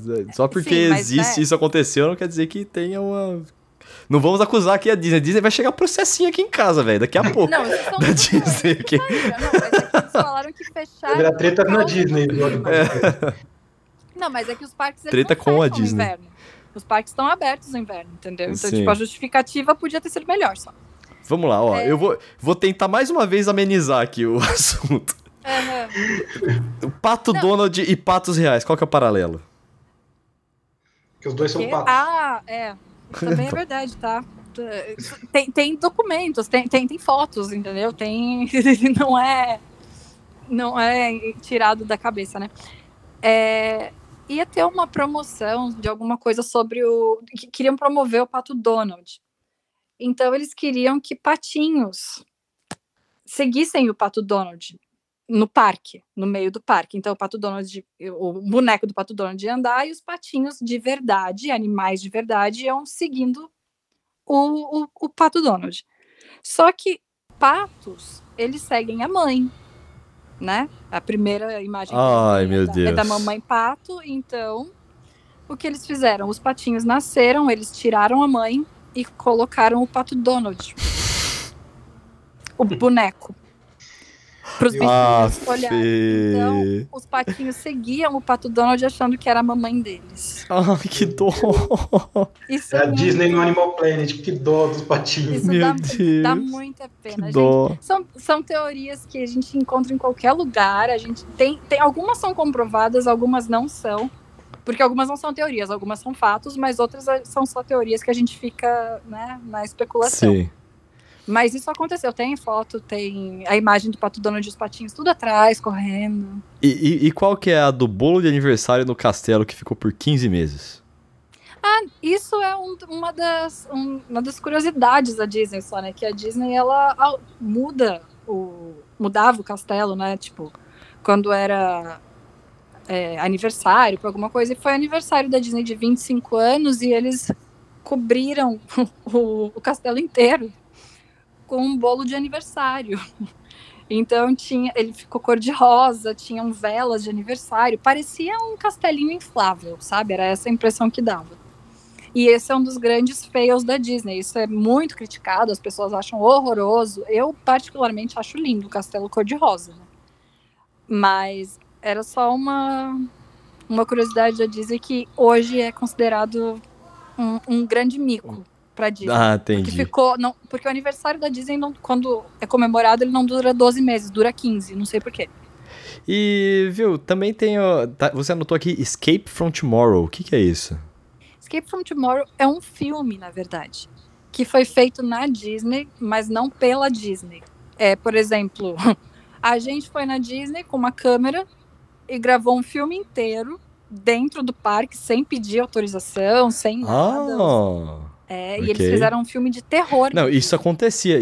Inclusive tem um filme que eu não lembro o nome dele, mas tem uma perseguição de carro no meio do filme que eles gravaram no meio da cidade sem pedir autorização, sem nenhuma segurança, e tem um acidente que foi pro filme que foi um acidente real. Nossa! Tá ligado? Isso, às vezes acontecia muito antes. Hoje não acontece mais, mas antes acontecia. É, não, o filme era roteirizado. É horrível o filme, é horrível de ruim, não horrível de meu Deus, que medo, porque é um filme de terror. É todo em preto e branco, eles filmam no hotel da Disney, aí eles vão e filmam no Magic Kingdom, filmam dentro do brinquedo, aí transformam os brinquedos bonitinhos em demoníacos, olha, um horror. É. Aí a Disney, ela tinha a opção de processar ou não fazer nada, e a Disney optou por não fazer nada, porque não fazendo nada... Dava menos o Ibope, né? É, pode crer. O que aconteceu? Ninguém faz sentido. Assistiu esse filme, mas eu, como sou louca pela Disney, fui lá ver, né? agora os ouvintes aqui do Treta na Balada também sabem. E tem uma coisa, uma teoria da conspiração aqui que eu adoro, que é que as princesas lá da Disney não podem nunca sair do personagem. É, gente, tem isso. As princesas lá, as personagens, né? Você vai lá para tirar foto com elas, elas não podem sair jamais. Elas têm que ser... Se tá falando com a Princesa Aurora, ela é a Princesa Aurora. Elas não podem mencionar outros personagens de outros desenhos, só do seu próprio mundo, só do seu próprio desenho. E eles se comunicam em código com o pessoal da staff da Disney, né? Se elas precisam ir no banheiro, diz que tem o Code V, que é o mais usado, que é um código para vomitar. E o Code U, se eu não me engano, que é pra ir no banheiro. Então, não existe. Se elas forem assediadas, elas não podem sair do personagem. Elas têm que, de alguma forma, passar um código pra pessoa poder tomar alguma providência. Caraca. Eu assisto uma série que chama... Se começar a pegar fogo no parque, a Branca de Neve tem que sair cantarolando. Não, aí fudeu pra Frozen, né? Ela tem que apagar o fogo, aí foge. Cuidado. Meu Deus do céu. Bom, mas o fato é que eu assisto uma série que chama Modern Family, e tem um episódio lá no Modern Family que... uma das famílias lá contrata uma princesa pra alegrar a festa da filhinha deles. E aí o cara começa... Ele tá com ciúme da princesa, né? Porque ele queria ser a estrela do aniversário da filha dele. Daí começa assim, não, como é que você quer ser? Não, fala pra mim, como é que você tem que ser? Ela, não sei o que, e fica dentro do personagem. Aí ele finalmente... Ele fica insistindo tanto que ela fala, não, é numa conta bancária de tal. Ele, nunca saia do personagem! Nunca! Você não sabe disso! Mas aconteceu de um Jack Sparrow sair do personagem com meu sobrinho. Porque... Denúncia! O meu sobrinho, ele tinha acho que 2 ou 3 aninhos, e o Jack Sparrow foi conversar com ele, falar alguma coisa, e aí ele fez Pinky Promise, sabe? Que é você colocar o... Tá o mindinho. Isso, prometer com o dedinho. E o Jack Sparrow deu o dedinho, e o meu sobrinho olhou pra mãozinha, não sabia o que fazer, e colocou o dedo do meio pro Jack Sparrow. Porque ele não sabia o que ele estava fazendo. E o Jack Sparrow não aguentou e começou a rir. Ele não poderia rir. Então, a gente tem o vídeo e tá ele claramente desconcertado, olhando pro lado e tipo, o que eu faço agora? Porque ele não podia sair do personagem, mas ele queria rir. Aí chegou um cast member e abaixou os dedinhos do meu sobrinho e mostrou pra ele. É assim que faz. Mano, agora pra encerrar, finalmente, a vez que o menino tava enchendo tanto o saco do Pluto que o Pluto ficou puto e saiu correndo atrás da criança. Tinha uma criança incomodando o pobre coitado do ser humano que estava dentro do Pluto, né? Porque eles não são reais, infelizmente, né, gente? São pessoas dentro dos bonecos, né? E aí o menino estava incomodando o Pluto, enchendo o saco. O Pluto ficou putaço da vida e saiu correndo atrás da criança no meio do parque. Mas eu sentei o vídeo disso.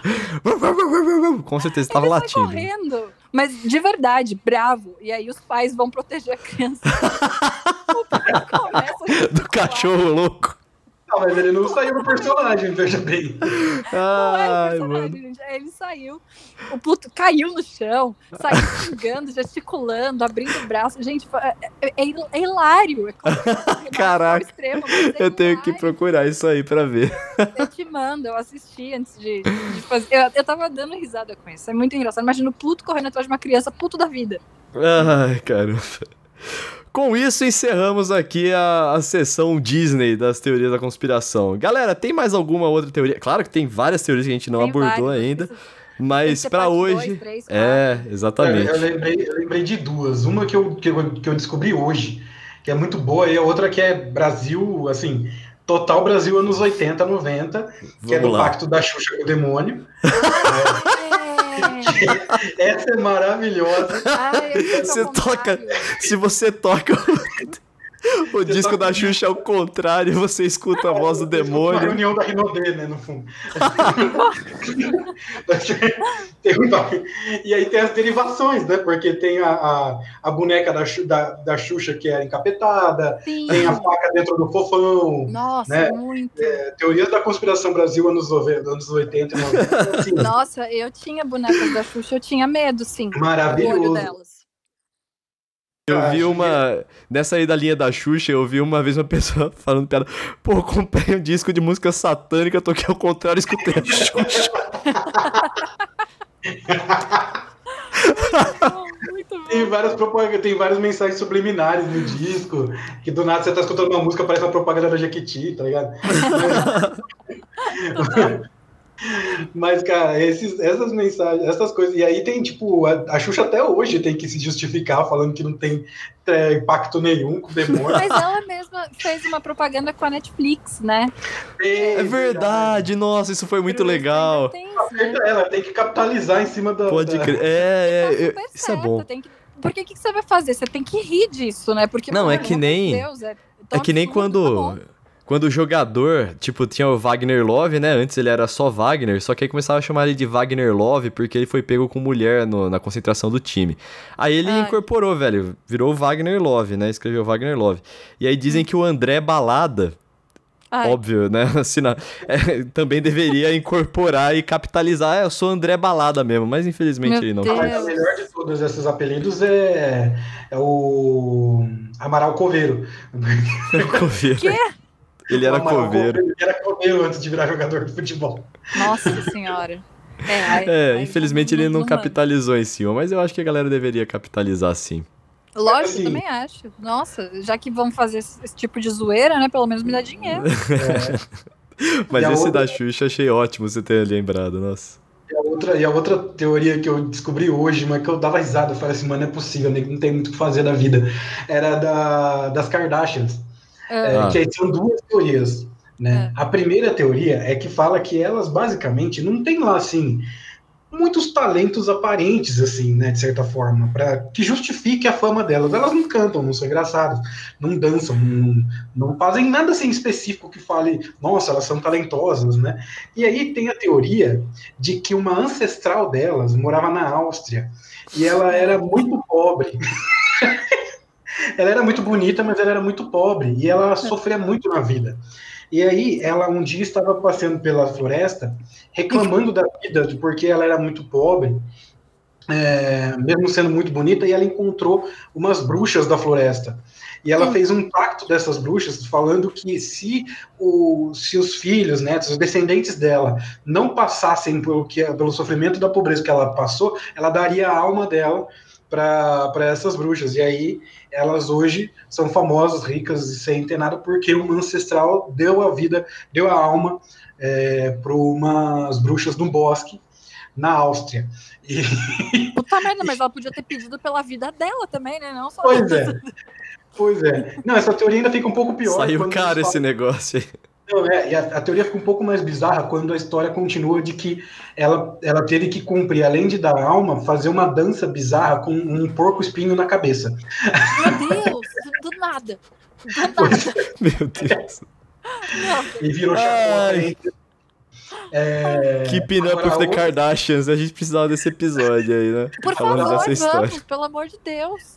E a outra teoria é de que as Kardashians, elas, para manter, né, esse sucesso e a juventude delas, elas são, na verdade, bruxas sugadoras de energia masculina. Por isso que não é porque elas fazem botox. É por isso que todos os homens que se envolvem com a família, eles são amaldiçoados e eles sofrem com problemas financeiros, de carreira e tudo mais, porque elas, na verdade, sugam a energia, inclusive elas... O pessoal fala que elas já falaram algumas vezes nos episódios do programa que elas estavam precisando de energia masculina nova no programa, porque elas precisavam se rejuvenescer. Ai, meu Deus, não é possível. Se não me engano, esse... Adorei essa teoria! Essa teoria se você não se engana. Essa teoria já foi tema de um episódio delas. Ah, elas... então teve esse episódio. Okay. Elas capitalizaram em cima, óbvio. Sim. Lógico. Ah. Ah, meu Deus, nossa, adorei essa teoria. Eu adoro os Kardashians, a gente podia muito fazer sobre, sim. Você é louco, velho. Nossa, mano, ai, enfim, eu tô envolvido aqui no mundo treta na balada, mundo fofocas, mas Kardashians não me desce, velho. Você já assistiu? Não me desce. Eu não tenho paciência, eu assisti a paródia que o Girls in the House fez lá na Hall TV lá e eu já não achei insuportável. Ah, nossa, eu falava a mesma coisa de Big Brother. Não, Big Brother foi legal. Ah, nem vem. Cê, é que nem criança, tipo, você gosta de tal coisa? Não, não gosto. Já comeu? Não, nunca comi. Ah, vai escatar. Assim, vou falar... É da hora. Aliás, possivelmente, futuramente, o episódio de Larica Gourmet, né, do Treta na Balada. É, futuramente. Eu acho que vai ficar... Eu vou dar uns recados daqui a pouco, eu acho que esse episódio vai ficar pra segunda temporada. Mas vamos lá, vamos falar nossas mídias sociais agora, galera? Vamos. Meu Twitter, meu Instagram, Carol Matos, Carol com 2 Os, Matos com 2 T's, 2 S. 80? Meu Instagram é Marcelo T. Montanha, que é a única coisa que eu tenho mesmo. Eu vou escrever aqui a arroba. Você não tem Twitter? É, eu tenho, mas nem abro. Ah, tá, entendi. Eu falo, como você não tem Twitter? Eu já te vi lá. Eu só tenho Facebook pra ver quem faz aniversário e só. Que nem eu em 2018. Até 2018 também só tinha Twitter. O meu Twitter e Instagram são Vitão Frasca, Vitão sem o tio no ar. Não sei porque eu continuo falando isso. É, enfim. Eu vou ficar triste. É, então... Eu tenho alguns recadinhos aqui, ó. Pra você que tá aqui, eu sei que a gente tem uns 800 pessoas aí que ficam escutando o Treta na Balada, mas vocês não estão todas inscritas, então inscrevam-se aqui no Treta na Balada, que aos 1000 followers eu vou contar aqui a história do armário, que é sensacional. Outro recado é que a gente tem só mais 2 episódios, esse aqui foi um, agora tem mais 2 a partir desse, pra gente encerrar a primeira temporada do Treta na Balada. E aí a gente vai... Mas você não vai ficar sem Treta na Balada, porque a gente vai fazer uma sequência de episódios especiais da Fazenda. E aí depois a gente volta... se a Fazenda não atrasar, né? É, porque se a Fazenda não atrasar. Por enquanto temos uma data de estreia, mas se mudar pra casa, aí a gente também vai ter que mudar. A gente traz esse de comidas gourmet, a gente traz 80 aqui, que é um grande cozinheiro aí. Fica fazendo pratos e postando no Instagram, maravilhosos, parabéns. Eu 80. Eu deveria saber do que vocês estão falando, que vocês... Não, ele é um puta de um cozinheiro, de verdade. Olha o Instagram dele. Sim, mas eu já fiz assim. Ele é bom de comer, ele é bem bom de comer. E também tirar foto. Então, eu sei fazer meus pratos parecerem mais gostosos do que eles realmente são. Ah, pronto. Vamos jogar confete agora, né? Eu não posso falar porque eu nunca vi você cozinhando, mas passando quarentena já tô me escalando porque você pode cozinhar à vontade, tá? Aí, ó, tá certo. E eu tenho mais algum recado, galera? Eu acho que é isso. Acabou. Fim de Treta na Balada. Ah, lembrando, ó, tudo que a gente falou aqui é teoria da conspiração. Teoria da conspiração. A gente já deu o disclaimer no começo, tá? Tem coisas que vocês vão encontrar de imagem, mas a história a gente não confirma nada. Se a fonte não confirma, quem é a gente pra confirmar, não é mesmo? A gente gosta de especular e aumentar, porque é isso pra isso que a gente é fofoqueiro, né? E eu fiquei muito feliz que a Disney não processa a galera pra não dar mais ibope pra eles, porque aí a gente tá seguro de tudo que foi falado aqui. Porque a gente não tá afirmando nada. Tudo que a gente tá falando da Disney, você dá um Google, você vai achar tudo isso que eu falei. Tem um monte de canal no YouTube que fala exatamente as mesmas coisas que eu falei agora. Tudo isso eu aprendi em algum lugar, né? Eu não inventei, gente. Eu li em algum lugar. Tá ouvindo a gente. Grande Dona Mickey. Disney, eu amo você. Eu sou apaixonada pela Disney, gente. Se eu pudesse, eu morava dentro da Disney. Da Disney, não ia embora nunca.